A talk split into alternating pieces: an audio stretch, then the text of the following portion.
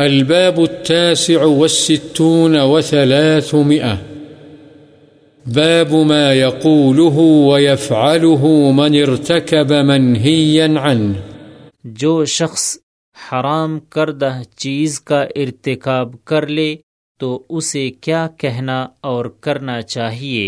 وَإِمَّا يَنزَغَنَّكَ مِنَ الشَّيْطَانِ نَزْغٌ فَاسْتَعِذْ بِاللَّهِ۔ اللہ تعالی نے فرمایا، اور اگر تمہیں شیطان کی چھیڑ چھاڑ یعنی اللہ کی نافرمانی پر ابھارے تو اللہ سے پناہ طلب کرو۔ ان الذین اتقوا اذا مسهم طائف من الشیطان تذکروا تذکروا فاذا هم مبصرون۔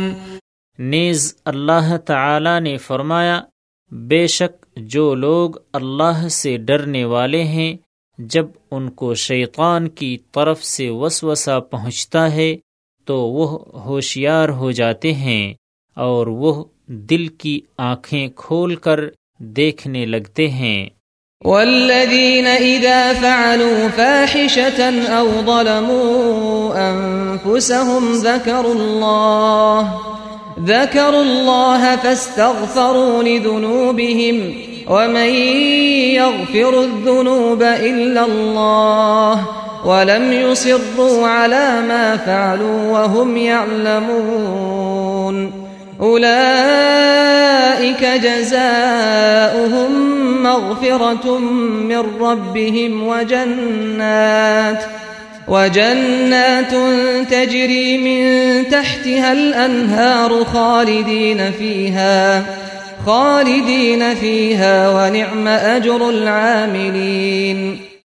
اور اللہ تعالی نے فرمایا، وہ لوگ جو کوئی برا کام کر بیٹھتے ہیں یا اپنی جانوں پر ظلم کر لیتے ہیں تو فوراً اللہ کو یاد کرتے ہیں اور اپنے گناہوں کی مغفرت طلب کرتے ہیں، اور اللہ کے سوا کون گناہوں کو بخش سکتا ہے، اور اپنے کیے پر وہ اصرار نہیں کرتے جبکہ وہ جانتے ہوتے ہیں۔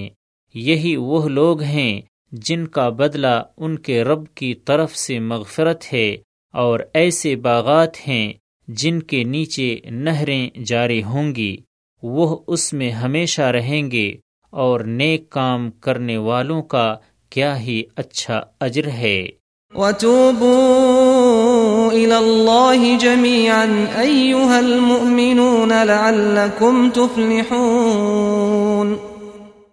نیز اللہ تعالی نے فرمایا، تم سب کے سب اللہ کی طرف رجوع کرو اے ایمان والو، تاکہ تم فلاح پاؤ۔